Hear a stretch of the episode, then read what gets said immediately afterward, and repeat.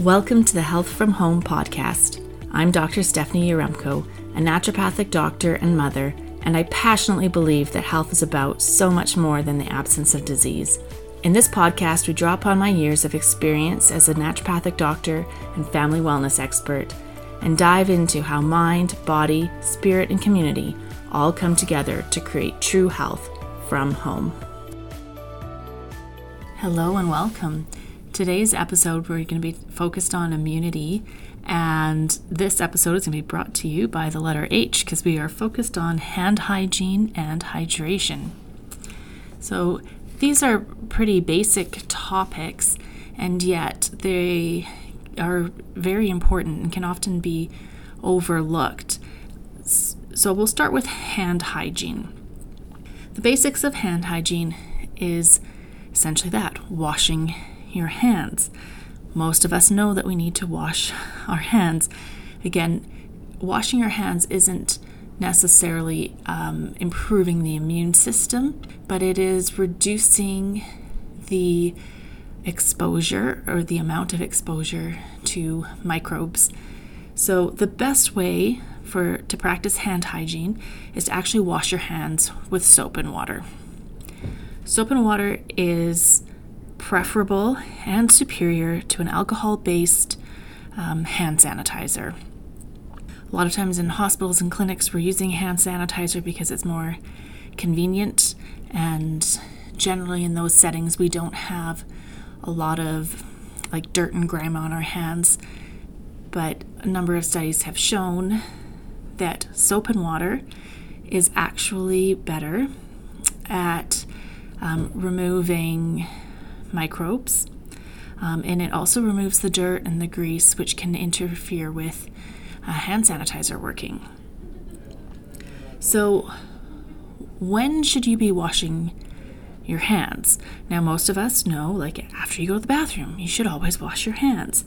Before preparing food, wash your hands. Um, before and after eating, wash your hands. You know, if you have sneezed or coughed, something like that, blown, blown your nose, go wash your hands. All of, all of these things are things that we already know. But if we stop and think about how often we actually practice it, most of us have room for improvement.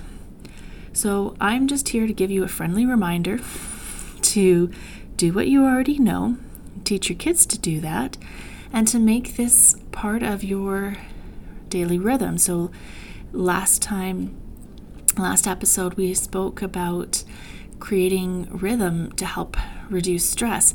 This is another kind of form of rhythm routine that you can add to your day. Um, one of the things I have adopted in the last few years is when I come home, I wash my hands. And it's kind of a nice little ritual in that you like washing away whatever you were doing outside of the home, which is also nice because you are removing that dirt and grime. But it's kind of marks that now now you're in you're inside your home and focused on um, family life potentially instead of work life, and it's kind of a nice way to transition, at least for me. Um, so that's something you guys can consider going back to why soap and water is preferable to the hand sanitizer, I did mention that the soap and water, like the water actually will help to remove dirt and debris, whereas hand sanitizer, everything just stays on your hands. So you are killing microbes, but you're not actually removing them. Whereas with soap and water, you actually do remove them.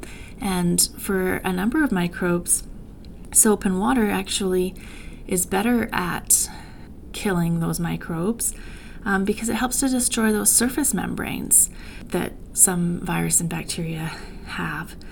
So that's one thing to really consider. Um, the other thing too, and is that we often have like different chemicals and chemical re- residues on our hands. Hand sanitizer doesn't touch that, but soap and water will. And so that's a nice, you know, a nice thing to have is just to actually cleanse your hands. The other thing that I wanted to mention about the hand sanitizer, and I'm not saying never use it. Sometimes you are in a position where there is no running water. Soap and water is not an option.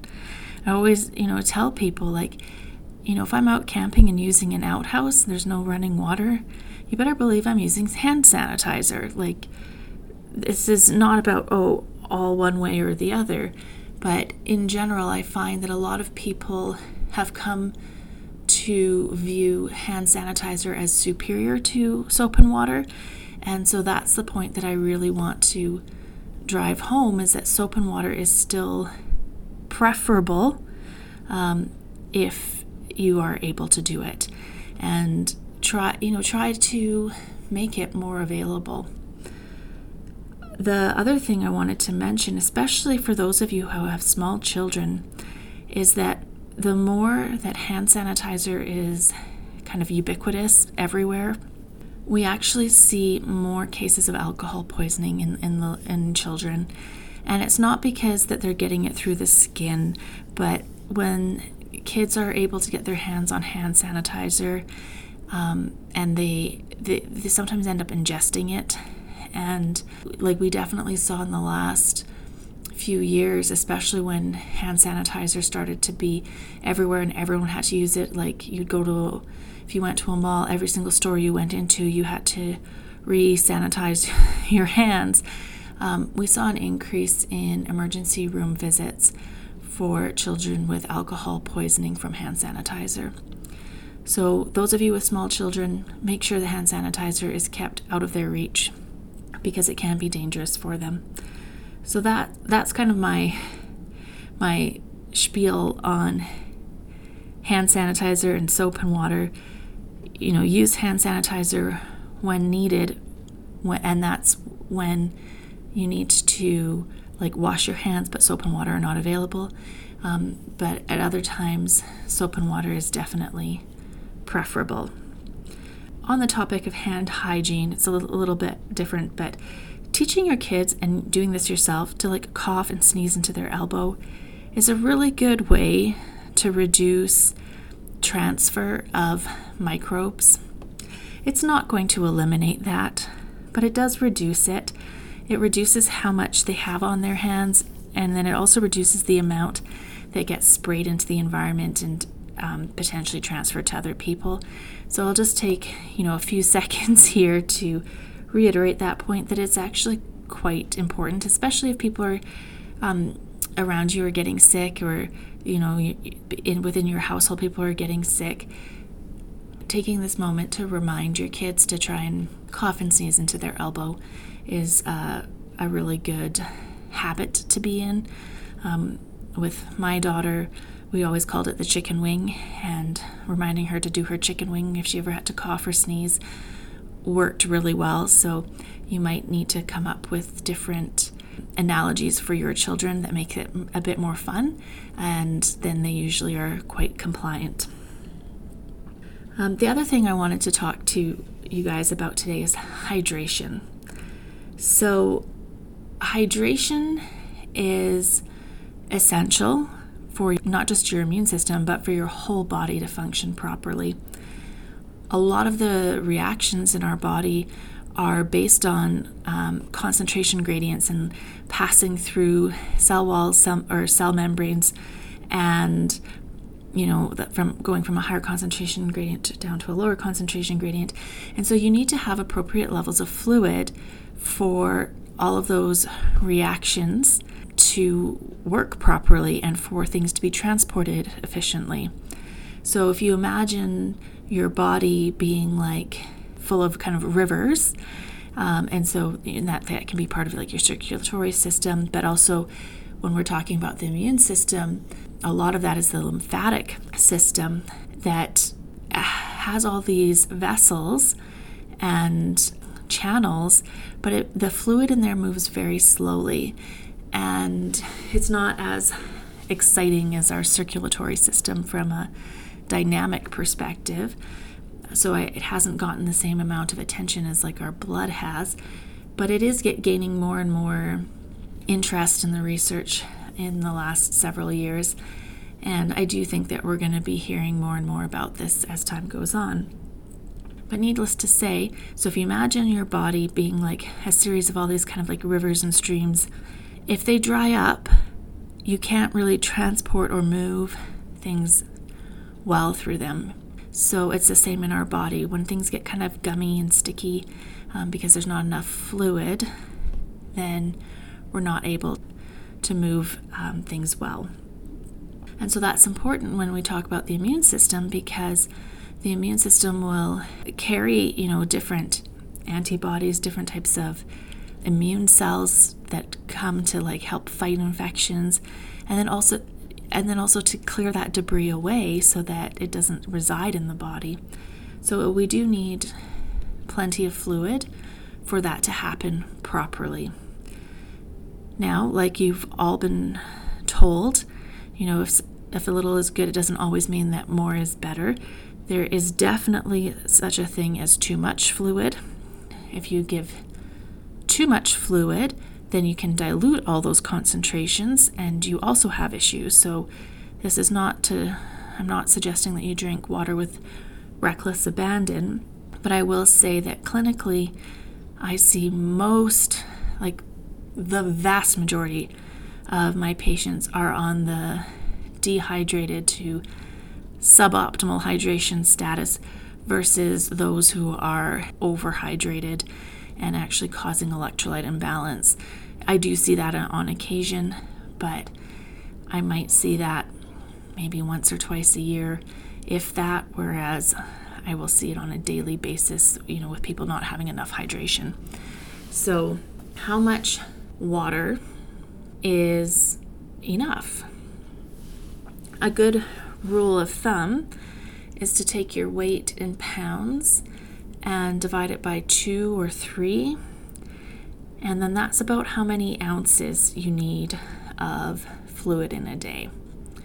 Now, obviously, there's like huge variety in that. Depends on the weather, depends on your activity levels, de- depends on your own personal body, depends on what kinds of foods you're eating. Like, if you're eating tons of really like watery foods like cucumbers and watermelons and things like that, you're getting hydration through that food. And so you don't need to necessarily be consuming as much fluid because you're already getting it. Um, you know, versus like if you're eating a ton of salty food, you're going to need more, just as an example. But that calculation is kind of a good general rule of thumb. The other way to really know if you and your kids are getting enough water is the color of your urine. So, first thing in the morning when you go pee, you should have yellow pee, like it's concentrated over the night. That's normal um, and healthy. But after that, your urine should be quite pale, pale yellow to clear. Like when you look in the toilet bowl, it should be pretty clear. If you're taking like a multivitamin or B vitamins, sometimes it'll be a bright yellow because of the riboflavin. That's a separate thing. I'm just talking about what your urine color is naturally. And if you're noticing that your urine is quite yellow, that's a sign you're not getting enough fluids. So sometimes people think that, especially adults, think that oh, I'm drinking tons of coffee, I'm getting my fluids. Well, coffee can dehydrate, meaning you are going to pee out more volume than you consumed. So, if, if you notice you drink lots of coffee, not only do you smell the caffeine or the coffee in your urine, you'll notice that your urine is darker. So, when I talk about consuming fluids, I'm really referring to water, an electrolyte drink, or herbal teas that are non, you know, non-caffeinated herbal teas. Those are generally going to help with hydration. There are a few exceptions, you know, of certain herbs that are diuretics, etc. But in general, if you just think of herbal teas and water as your hydration fluids, and stick to that. That's going to keep you and your family well hydrated, allow the immune system to work properly throughout your lymphatic system in the body, and allow your body to properly excrete the, the residue of the infections that it has been fighting. So, today I just really wanted to cover some basics that often get overlooked by the average person on the daily basis because it seems so simple that it can't be that effective. But honestly, washing your hands, soap and water, drink plenty of fluids, it goes a long way to help support your immune system and to help prevent colds and flus. I hope you enjoyed today's episode. If you did, it would mean a lot if you could review this podcast wherever you are listening. For more information on lifestyle changes you can make, including my free class on a natural approach to cold and flu season, visit my website, dryaremko.com. Until next time, be well and take care.